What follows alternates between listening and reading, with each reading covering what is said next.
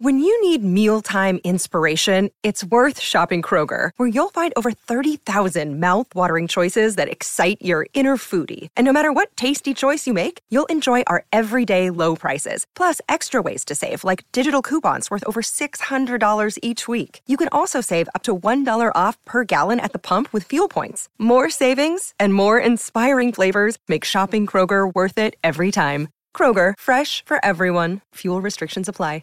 Forever Dog.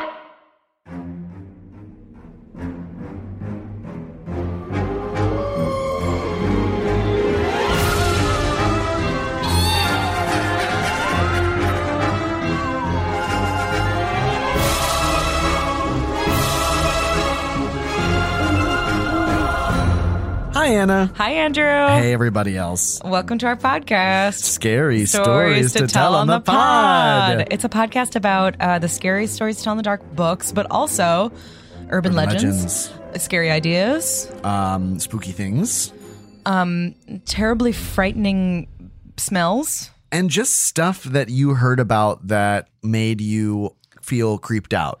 The spiritual bedrock of this podcast is a story you remember from a girl you went to camp with who told you about her cousin's friends who were identical twins who had the same dream. Truly, as you're saying that, I remember there was a new girl in our school and she had gone to our middle school and then missed a year in high school. And then everyone was like, what happened to her? And some girl who I don't remember her name or anything was like, she stabbed her aunt because she thought she was a ghost. And honestly, you got to take a year off school when that happened. They punished her by subtracting a year of her education. This is a very exciting episode, Anna. There's a ghosty dog here. We've got two special guests. Truly. Well, one is our new producer, Adam. Yes, who's wonderful. One is Lady Bird, who's an email. And who gives the sounds of existential dread that you'll hear throughout the podcast. Yes. And third is my personal boyfriend, Jason Hammons. Yeah. Oh, hello. Yes. Hey, Jason. Hello. Hi. Good to see you, Andrew. What a pleasure. It is a sign of my growing weakness that I'm allowing a man into my life and onto my pod. I used to be strong and now I'm weak. I was absolutely shocked when you asked me just this morning if I had free time to record a podcast. Wow. Yeah. Wow. Yeah. Keeping it fresh. Yeah. But the reason Jason is here, aside from being a wonderful podcast producer and comic book artist and writer, can you believe me, listeners? I'm someone who said that men should be jailed from birth, and now I'm promoting my boyfriend's podcast. You found the one good one. That's absolutely fucked. I know, but he's gonna break and hit me at some point. He's too nice. You can't be nice and tall and not hit. Sorry, it's just true. Oh, God. I'm sorry. No, he won't. Oh, my God. He could. I won't. He's pretty strong. I'm so sorry. Oh, boy. Okay, but anyway, the reason he's here is that we've been dating for 6 months. Hey. Yeah, a little over. And this is how you celebrate. But also, just the other day, you told me a ghost story that you experienced that... made me want to walk away for a second because I was like, you're either crazy or a liar. And I don't want to over gild the lily over here, but it was sort of the creme de la creme in terms of like real life ghost story that happened to someone near you. I had waited on purpose to tell her because I had made mention of it one time and like kind of thought about emailing it in as an urban legend. But I was like, you know what? I can't. From an anonymous account? Yeah. Oh my God. Because I was like, I know that this is going to make me sound like an absolute lunatic. No, and you all listeners, you need to know Jason is like the most trustworthy, even-keeled person. His keels are really even. Yeah. Zero red flags in terms of like, this is a person trying to sell movie rights. Yeah. You know? Yeah. Lunatic is the exact perfect word for this. And if you see Jason looking at his phone, he's not being rude. He is currently getting the recap from two of the people who are there with him. Oh my God. Corroboration. Okay. Yes. We have two primary sources who are confirming the story and adding further details that Jason forgot. Okay. So. The story is, this urban legend is called Jay's Journal, and it is based in Utah, where Jason is from, in Pleasant Grove, which is where Jason is from-ish, where you grew up. Partially. You were not born there. No. Partially. Jason moved around a lot because he's interesting. Sorry. And so I...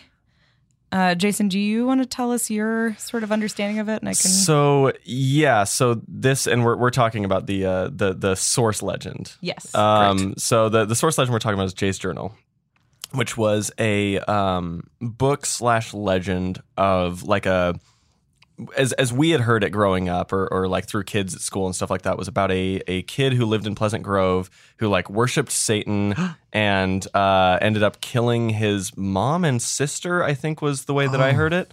And that there was a house in Pleasant Grove that we would often like drive by or walk by or whatever and see. And like the legend was that was the house that he had done it in, and that it was like haunted, and that their ghosts like still lived there and stuff.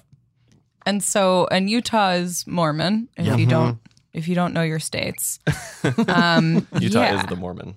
It's the Mormon. Yes. State. So it was published, attributed to Anonymous. Okay.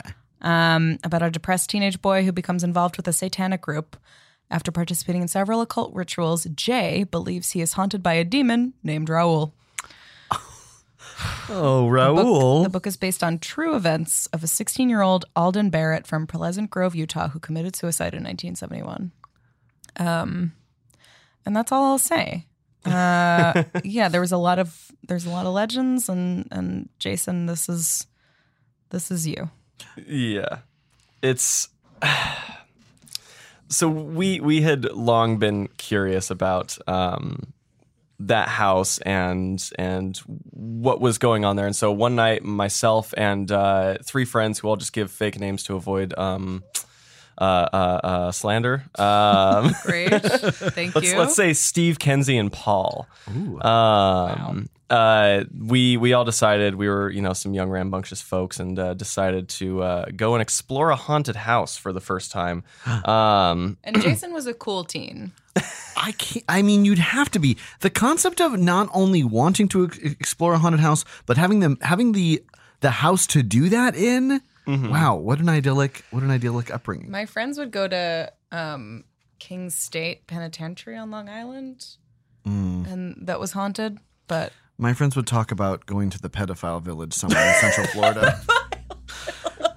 Yeah. That's not a scary story. That's just it's a bad name for a town. Don't go idea. There. Don't go there. It's a real thing. Sorry. Can't believe they named that place that. God. So yeah, we end up going over this house, and there's like two houses that it might be. One of them ends up being like a little shack that's not haunted at all, and just has like teens graffitiing swear words on the walls and stuff. And the second one is like this 2-story house. We walk in, there's like no one around, there's a bunch of trees, but it's kind of in a clearing, like it's in the middle of like this little foresty thing, right next to like the property where I would work at a movie theater later. But we go on the first floor, and it's a lot of... And the movie theater was also haunted. The movie theater also had some spooky stories of its own. And his manager taught him Krav Maga, and anytime Jason was better at it, he would stomp on his toes. What? Yeah, my toes are really messed up now because of that. Oh. That's the most intrigue I've ever heard in 6 seconds. Oh my God. That's crazy. That episode will happen next month. Sorry. It'll be 2 hours long. Oh my God. So on the first floor, there was more graffiti all over the walls. A lot of funny teens. And the living room, there was like, I guess, graffiti of a pair of fallen angel wings, which like my friends were really freaked out about, but I didn't know anything about. Yeah. Then we went upstairs. There were 2 rooms. The one on the right had like a massive hole in the floor that we like kind of walked around. And while we were in there, we heard an enormous thud from the room on the left. Like either a boot stomping down really hard, or like a body falling on the floor. Oh no! And so we like went into that room and just saw like kind of dust in the air was the only thing we saw there, and so we were like kind of freaked out. Did you have flashlights or? Phone? We had phone lights didn't exist yet, so I believe yes, we had a flashlight. I remember there being a source of light, not quite sure what it was. Oh, okay, but it wouldn't have been a phone. I think it was like a, I'm remembering like a white LED light, so it must have been like one of those baby flashlights. For you youngsters, we used to have to carry flashlights with us to explore. Phone have to, you get a lighter. That's why everyone had such big pockets. My Motorola Razor chocolate. Oh man! Oh, okay, I'm joking because I'm terrified. No, yeah, no, it's good. Also, my mom loves to buy me those teeny tiny flashlights as a stocking stuffer. Oh that like wouldn't be helpful in any situation. Yeah, in case you need to read a book at night and you're sharing a bed with someone who's sensitive to light. Yeah, like if there's a hurricane, but you also want to still not be able to see stuff. So as we're walking down the stairs, apparently so that's the thing, is there's some more details here. Oh, okay. There was a whole interlude that I forgot when I told you the abridged version of the story. Okay. But both of these sources have verified this interlude. Okay. Without me prompting. So we get freaked out by like the absence and whatever. So we start going down the stairs. As we're going down the stairs, apparently Kenzie starts feeling a breathing on her neck and hearing whispers. No, Kenzie gets real freaked out. So we go outside, and then myself and Kenzie go around both sides of the house to try and see if there was like anyone there, because we couldn't see anyone in the room. Like the loud noise, couldn't figure out where it came from. So we go around while Steve and Paul stay at the front to try and see if we could like flush someone out, like running around the house or something that was like trying to mess with us. No one comes out. Steve yells a bunch. Like he went inside the house again, yells out the window, something like, you know, like trying to like find anyone. Oh. So then we go back in. That's the part I don't relate to. Yeah, going back inside. Okay, because we're trying, like, especially me. I think myself and Paul more than anyone were like very skeptical and like trying to like, okay, someone's messing with us. Someone's trying to spook you. Yeah, yeah. Some friend heard that like we were coming here. Oh, you know, like someone, even though we hadn't really told anyone, we were like somehow someone's like messing with us. Right. So anyway, we go back in and we're like trying to like look through like the closets and see if like we can find anyone in there. And then we hear the thud again. And all three of us are in the same, or all four of us are in the same room. Hear the thud again. And so it kind of scares the hell out of us. We go like down, you know, walking down the stairs again, and acorns start hitting us. Oh, see, and that, okay. So that's like, that feels like pranky teen thing. Totally. Yeah. 100%. Acorns start hitting us. As we're like walking down, we're freaking out. We go outside. We like take another like quick loop around the place, and then we just leave because we're freaked out. We can't find anyone. There's no possible explanation for any of this happening. Oh no! It's also like Jason is smiling a lot while telling this story, so it like makes it sound sweeter and friendlier. This is hell on earth. I know. I have a true grimace of anguish on my face. The only way that I can like make myself feel okay about it is by laughing and smiling and being like, "This is insane." Wow. Well, I'm gonna criticize you for that. No, it's good. So then, yeah, apparently, then we all went to Walmart, like to like try and regroup. It's a small town. The only place we had any solace was Walmart. It's the brightest place. It's the brightest place. That's true. And as we're like driving over there, Steve, who's in the front seat, starts like kind of twitching and freaking out. Paul's right behind Steve, and I'm next to Paul in the back seat. Kenzie's driving, and so Steve's like in the front, kind of like twitching around and like getting kind of irritated and stuff. And then he at one point goes like, "Paul, stop it! Cut that shit out!" And I'm looking at Paul sitting there not doing anything, and he's like, "I don't know what you're talking about. Like, what are you?" And he's like, "Stop scratching me! I know you're doing it. Stop!" And he's like, "I am not touching you. I have not touched you." And he lifts up his shirt, and this is the craziest part of the story, which makes me sound like a lunatic. He lifts up his shirt, and we see like scratch marks forming on his back. Yeah, like becoming red on his back. Oh God! Apparently, by the way, there are pictures of these scratches. Kenzie told me when I reached out to ask about this story, they're on her old laptop, so she's going to find them and send them to me. But apparently we took pictures of the scratches that night. But yeah, then we got immediately freaked out. We called Paul's dad to see if there was anything that he knew to like help or do about it. Apparently he knew about creepy being stuff. Being a dad is so funny. Oh my God. The concept of getting that call. You really can't tell what's going to happen. Yeah. Let me turn The Rocketeer down on TV. So yeah, that happened. And seeing the scratches just freaked us out. Or Steve, we can bleep that name, right? Yeah. Steve was all freaking out about what was happening. We ended up getting like, I don't know, alcohol and like pouring it on it. Like we had no idea what to do.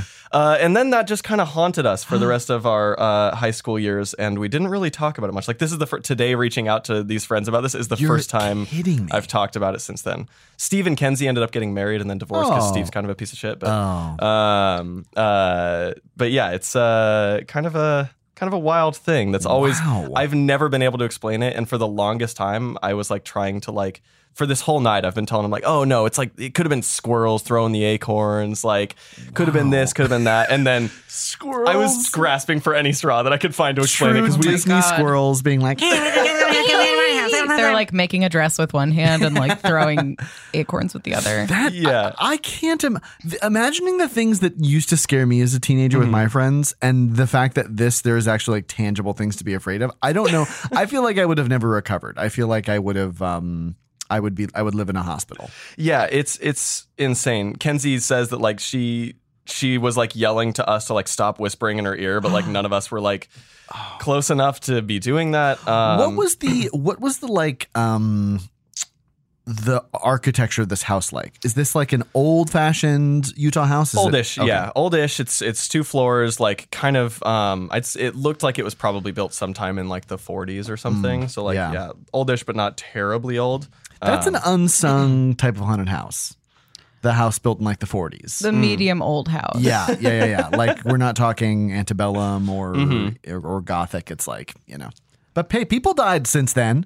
Yeah, absolutely. That's true. And I will say Kenzie's version of the story is a little different from mine and Paul's, but all of the key points are there. What are her diverging? She doesn't remember like some of the like she kind of connects directly from hearing the thud and getting freaked out to seeing the scratches. Like it's basically immediately there. Okay. So I think she kind of forgot a lot of. But those are the two of the three craziest parts of it. Yeah. It's not like that's crazy scratch marks. Yeah. And Paul's version says that he just saw the scratches, like that they were already there. Mm-hmm. Myself and Kenzie saw them forming. Manifest. But there are definitely like. And you guys were both in the back seat. Kenzie was in the front seat, but she was like, we had stopped by this point when he was lifting up his shirt, and she was like looking over and watching it too. And Paul was directly behind Steve's seat, so he probably couldn't see as much. But yeah, I don't know. Scratch marks on bodies are scary. They're scary because the ghost is being like, I'm scratching you. Do you remember, Anna, scary. when we were in college, we would go to the Skidmore Comedy Festival, and one time we were invited to a girls' dorm room for dinner. And there was another person there who, much like in the movie Hannibal, was wearing a hat and looked like he might have been recently lobotomized. And she took our shoes when we came at the door, and then we weren't sure where our shoes were. Yeah, and we couldn't leave. And then the guy who kind of looked like he was lobotomized at one point was like, look at what she did to me. And he pulled his shirt up and he had scratch marks all over his back. That's right. He showed you that. And I just remember Emily Schmidt and I were like, oh, no. And then the host came out and she was like, I made you all big bowls of steamed vegetables. And she was like, I don't have enough forks. So each two people have to share a fork. And I just remember being like, oh, God, something is wrong. These were children who'd never learned about veganism. So we were given bowls of brown rice with literally just julienned carrots and onions. And it was enough to spook the hell out of us. But yes, scratch marks are scary. Yeah, those were hippies. I was just going to say, I was just reminded that, so the fallen angel wings that were graffitied, they were very large on the wall of the first floor. Also had fallen angel wings on the back of his shirt, which was also where these scratch marks were. Damn it. Steve mark that. Steve had fallen angel wings on the back of his shirt. A quick question about fallen. Are these a specific sort of symbol, or is just like fallen angel wings like the devil, like the symbol of angel wings on the ground? And I truly don't know. I've only been told about fallen angel wings, so I don't know what the meaning of them is, but just, I mean, apparently angel wings, like the demons or something like that, they get them clipped. Is that the myth? I didn't know that. I guess it makes... Or they lose their wings, like Lucifer lost his wings when he fell from heaven or something like that. It does feel like a Lucifer thing if it's on the floor. Yeah. Because that's where you go. That's where you go. Hell is in the floor. Yeah. Famously, that's where you go.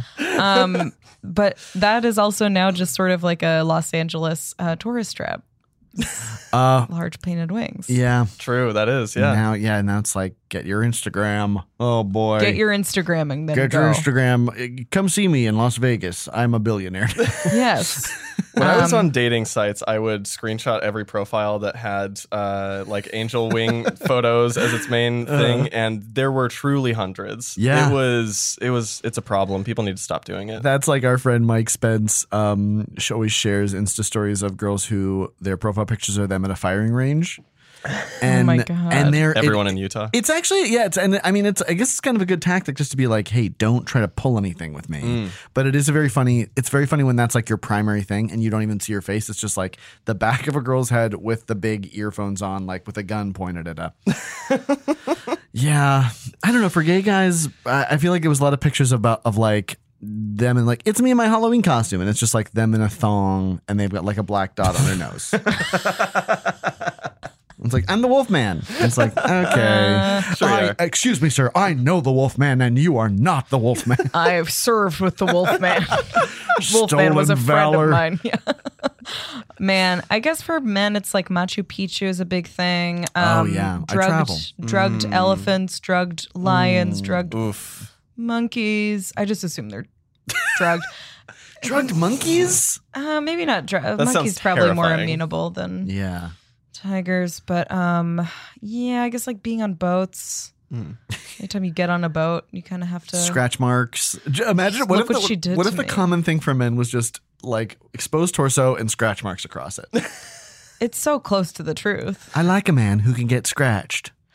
I like a man with skin, delicate skin. I bleed too. See, do you bleed? It is nice to know that men can bleed, but. Yeah, it's... So, okay. So this is a thing you haven't talked about with your friends in a long time. Long time. Yeah, I haven't really even talked to at least two of these friends in quite a while. Because a bunch of them are still in Utah. All of them. All of them are still in Utah? Yeah, two of them got married and then divorced in a bad way. So there's... Steve is someone that I do not talk to. Yeah, he bad. Yeah, he bad guy. Oh, boy. But then... So they're all Mormon. So these are not... Two of them, so Paul and Steve both raised Mormon. Both are now out of the church, I believe. I think Steve was a little... Actually, no. Steve wasn't in the church. Paul was the only other one who was raised Mormon. The other two were not Mormon. Okay. Because I was going to say, do you know what the belief system is around like ghosts and demons and Mormonism? So, as far as I... was like exposed to growing up, there was almost never any talk about ghosts. It was like we'd talk about spirits, like sort of wandering, but it was never like in a spooky haunted way. It was like that spirits would sort of like visit, you know, the earth and like kind of be there in sort of a supportive way to like their relatives or like their children or something like that. Is that canonical at all? I think so. I think it is canonical that like if you go, so the Mormon heaven has like three layers. There's the celestial kingdom, which is like the, you know, you become a god basically. Then there's the telestial kingdom, which is like the sort of middle ground where most people generally go. And then if you're like pretty bad, you go to the terrestrial kingdom, which is like you basically don't get any power and you have to like kind of work your way to the second layer, but you'll never get to the highest layer. It's hotel offsite in Orlando. Exactly. Yeah. Yeah. And that's like for non-baptized people, like people who aren't Mormon. People who aren't Mormon and not baptized, I believe still can go to like the middle kingdom, which is like good, but not, but you don't get a planet. Default is kind of is the terrestrial kingdom, which is like not quite hell because they don't really have a hell. They have like outer darkness, which is like Hitler and Satan. Oh, that's right. Outer darkness. Yeah. That I remember. That's a much better name than hell. Outer Darkness, I like that as kind of just like a general like state of being. Yeah. They didn't mention that at the visitor center. No, yeah, they don't advertise Outer Darkness too much. Yeah, we went to the Temple Square in Salt Lake. Yes. She got so freaked out. It really, like, as time went on, it was like being in a haunted place because the dread in me just built up while being there because it was like, oh God, there's so much money and power. It felt sort of like Scientology related dread where it's like, I can't believe this has so much. It's oppressive. Money. Yeah, it's also like it's weird to be in a place where everyone believes the same thing, and that it's such a recent religion too. Like, I know, and it's such judge. But who was it? You that was, or someone was like, it's such an American religion, you know? Yeah, which is like I found a big cool place, and you know, and I got a planet now. It is. It's kind of it's sort of a get rich quick. Yeah. But there's a lot in it about like controlling teen behavior. Yeah. Right. The underwear. Do you want to? Well, so the underwear isn't teens. The underwear is like after you, if you're a woman, it's after you get married. If you're a man, it's after you like go or when you go on a mission, when you're ordained an elder. It's like sort of spiritual armor in a way. You're supposed to like wear it underneath your clothes and the world isn't supposed to be able to see it. Gotcha. To basically protect you from like worldly sin or something like that. Mm. As kind of like a symbolic thing. But yeah, I mean, they like a lot of the culture is just built around like the eternal consequences of small meaningless things. Like they try to keep like teens fully in line of like, you know, no sex, no masturbating, no alcohol, no like basically if you ever slip up, then you're probably not going to get to be a god and probably not going to see your family in the afterlife, things like that. Well, there's just a ton of like checking in where you have to like tell the bishops about like bad stuff you like. There's just constant confession, but it's not just being absolved and having penance. Like prayers. There's like you have to. There's like a whole 12-step process anytime you like drink alcohol or like have sex or masturbate or something. Like there's this whole repentance process that goes into it, and you're supposed to like tell your bishop everything, which like some bishops have very much abused with like young men and young women, and like you know there's been some really bad things that have happened. But yeah, it's like all just around this idea. And these are like, just like men from the community too. They're like... Yeah, well, technically, like canonically or whatever, they're called of God. But yeah, they're just dudes. Wow. They're just guys that live in the neighborhood. It's always very fascinating. This is very dumb, but I saw this documentary called, I think it's called Tabloid. Have you heard of this? Yes. And it's just like about like a beauty queen in the 70s who also is like a genius. Like she's gotten her IQ tested and she's like off the charts, who fell in love with this Mormon guy. And they had like a very brief kind of fling. Okay. And then she was convinced they were destined to be together. And then he got married to another Mormon woman. And then she kidnapped him. Whoa. And took him, like hired two guys to kidnap him and take him to Europe. Good for her. And get what you want. And then, but then it's like, it gets super dark where she's being interviewed and she's like such a fun, bubbly person. But then she's like, right, well, I tied him to the bed and I took off his underwear and I burned it.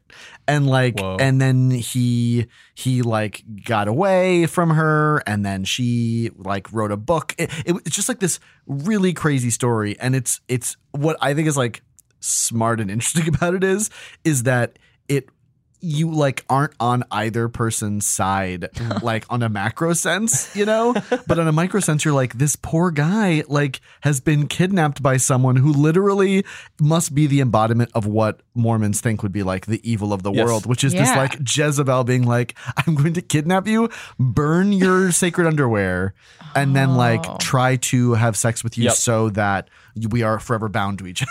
A big boobed demon is going to take you to Europe. Honestly, that is truly what they try to make you afraid of. Like they're like, some Catholic girl is going to take your virginity, your precious virginity. Oh it's so God. It's so fun. Sexual Catholic, right? I know, we're out of control. It's so fun. The like cycle of who each denomination of Christianity should be afraid of.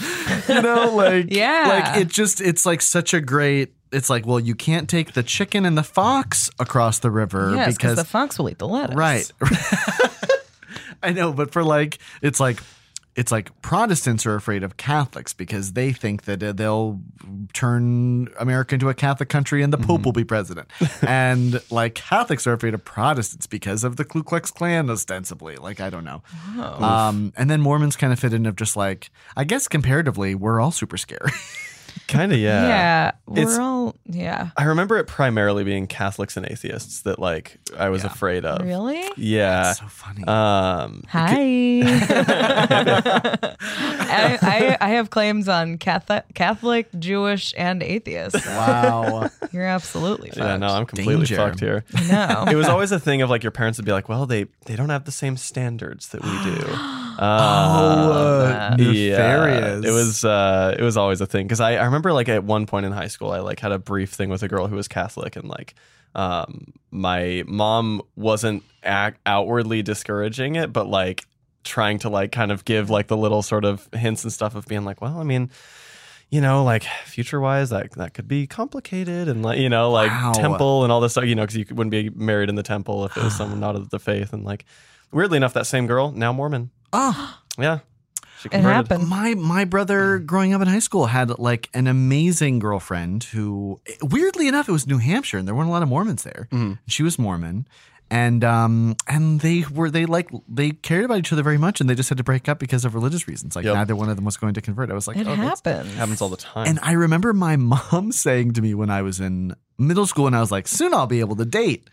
And she was like, all I want you to, and she was like, you can date whoever you want and any background you want. And she was like, and, you know, when I was dating, I thought, I don't care, you know, who, what someone's, you know, denomination is or religion is. I have more in common with a religious Jewish person than a non-religious Christian person. And I remember being like, okay, so I just need to date someone who's religious in some capacity, which is a weird way to enter into things. Yeah. Clearly things are fine. My parents love Chris very much. But also your mom married your dad who was literally becoming a priest when they met. So my mom was a Protestant. My dad was Catholic. And I didn't. I mean, it's like now that seems so silly that that would ever be a thing. But I think for my dad's mom, who was Irish Catholic, I think she was like, they're going to baptize all those boys. They're going to destroy the saints. Oh, right. And they're going to kill Mary. Systematically, the children will kill the saints. They'll destroy our iconography. And I am the only one of my brothers to be baptized in the Catholic Church. Whoa, really? Yeah. So either I'm going to be alone in heaven or I'll be the only one in hell. Yeah. Hello? Anybody want to play backgammon? That's the devil to me. Yeah. Okay. But so were you ever told about like the occult or devils or... the dangers of that? Not in any specific terms, and I feel like it's kind of the Mormon philosophy of like avoidance over confrontation. Mm-hmm. And so we just wouldn't talk. Like you were aware because of other kids at school more than because of religion, you were aware of like Satanists and like, you know, devil worshipers or whatever. But like exorcisms and like, you know, hauntings and stuff like that were never a big part of Mormon canon. That's so funny. That's sort of like the prevailing dog training wisdom of ignoring a bad behavior and over the Caesar Milan sort of like attacking it. Yeah. That sort of thing. Yeah. Yeah. Very much. Yeah. Ghost stories and scary stories within like religious communities and contexts I'm always very fascinated by. And with this story... Am I correct in understanding that there is a larger lore to it or an explanation? Yes. Well, in our next episode. It's a two-parter, baby. It's a two-parter, beach. Yeah, that's right. We're going to be giving you a two-parter urban legisode, which you've never had before in your lives. Mm-hmm. We will be discussing the source material of Jay's Journal. I cannot wait. And you know what's spooky? Your name is Jason. Oh my God. And my family calls me Jay. That's true. What if if that's the revelation at the end of this, I don't know what I'll do. I'd marry you today. Jason, I'm so sorry you had to revisit this very haunting story, but I'm very glad you did because it spooked the pants right off of me. You know, it's okay. It got me to talk to two old friends for the first time in a while. That is really nice. And two new friends. Yay. Oh. It spooked his pants off and then I picked him up and burned him. Oh my God. Should we do a couple quick scary ideas for things that can happen? happen before Jason, we go? Jason, would you want to join us? Sure. Okay. One of us will go first, and then you'll go second just in case it's bad, and then one of us will go last. Yes. A scary idea for things that could happen. It could truly just be a sentence, anything that is spooky that could happen. He listens to the pod. Yeah. I'll start off. Okay. I don't have one in mind, but I'm going to come up with one. Oh my God, here it comes. On the spot. You're writing down your New Year's resolution, and you begin to write, go to the gym every day. But as you write, go to the gym every day, you notice that at the bottom of the page, every time you write a word, another word is written at the bottom of the page. And when you write, go to the gym, below it says, you know you won't. And you erase it. And the words at the bottom of the page disappear. And you write it again. I will go to the gym. And at the bottom of the page, it says, I am standing right behind you. And you turn around. And standing there is a rotten body. And it's holding a bag of Jollibee fried chicken. That could happen. Oh my God, Andrew, that could happen. It could happen. If it does, you should call a therapist. You should. Any therapist. Any therapist.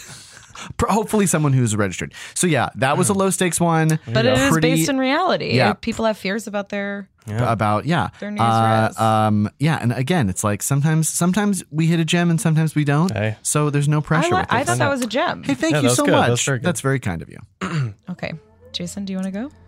You're staying at a cabin in a small remote town known for semi-cult-like activity. The man who is renting the cabin to you tells you there are keys but doesn't hand them to you. Tells you there's a fire pit. You manage to start a fire in this fire pit, this little fireplace in the first floor of this 2-floor cabin. Upon starting the fire, you decide to go to bed and allow the fire to warm up the cabin. You go back downstairs a little while later to put the fire out so as not to burn down the cabin. And you go to sleep. You come back down to get a drink of water, and you see the fire is back on. You think that's weird. And you think back to the man and the keys that he didn't give you. And you go to make sure the door is locked. But the lock is now the other way around. That could happen. Jason! Jason and I did stay in a cabin in the middle of nowhere, and the man didn't give us the key. That is very scary, Jason. Oh my God. And that could happen. You just were sitting on that. Wow. You're so capable of scaring me so badly. How dare you? It was very scary. The power didn't work. Mm-hmm. And there was no heat. And he had a fireplace, but there was just logs, no kindling. Giant logs that didn't quite fit. And then there was no more fire starter. Yeah. And then there was a dry erase board with his phone number on it, and he said, and that's my number if anything happens, but also you don't have service out here. And then he left. Oh my. And this was in like a polygamous community. Yeah. Like right outside of one. Yeah. And now you're all married. We're all married. Okay, Anna, bring us on home. Okay.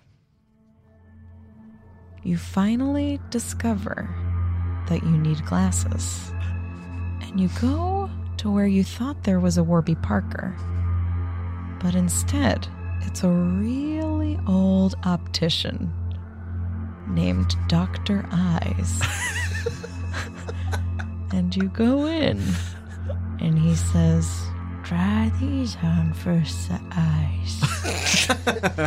And you put on the glasses, and when you do, you can see right through Dr. Eyes' clothes, and on his chest, he has 2 big eyeballs. Ugh, that could happen. Oh no. Think about it. Anna, I have to say, and this has been something people have been messaging about, Anna, you have a great knack at eyeball horror related things. Like 4 people sent messages about that one scary idea for things that could happen where someone who is like, oh, I have something in my eye, and then they pull it out and it's another eye. Oh yeah. And this one also, eyes where they shouldn't be are very scary. Yes. Ice and maple should be. Just think about that. Think about it. So this is the end of part one of this particular urban legisode. Yeah, tune in next Wednesday for part two. See you next Wednesday. Boo. Yeah, boo. And thank you so much, Jason, of for course. Being with us. Oh, man. Absolutely. And we can't wait to have you back again next week. Yay. And everybody else, till next week. Get out. Forever Dog. This has been a Forever Dog production. Executive produced by Brett Boehm, Joe Cilio, and Alex Ramsey.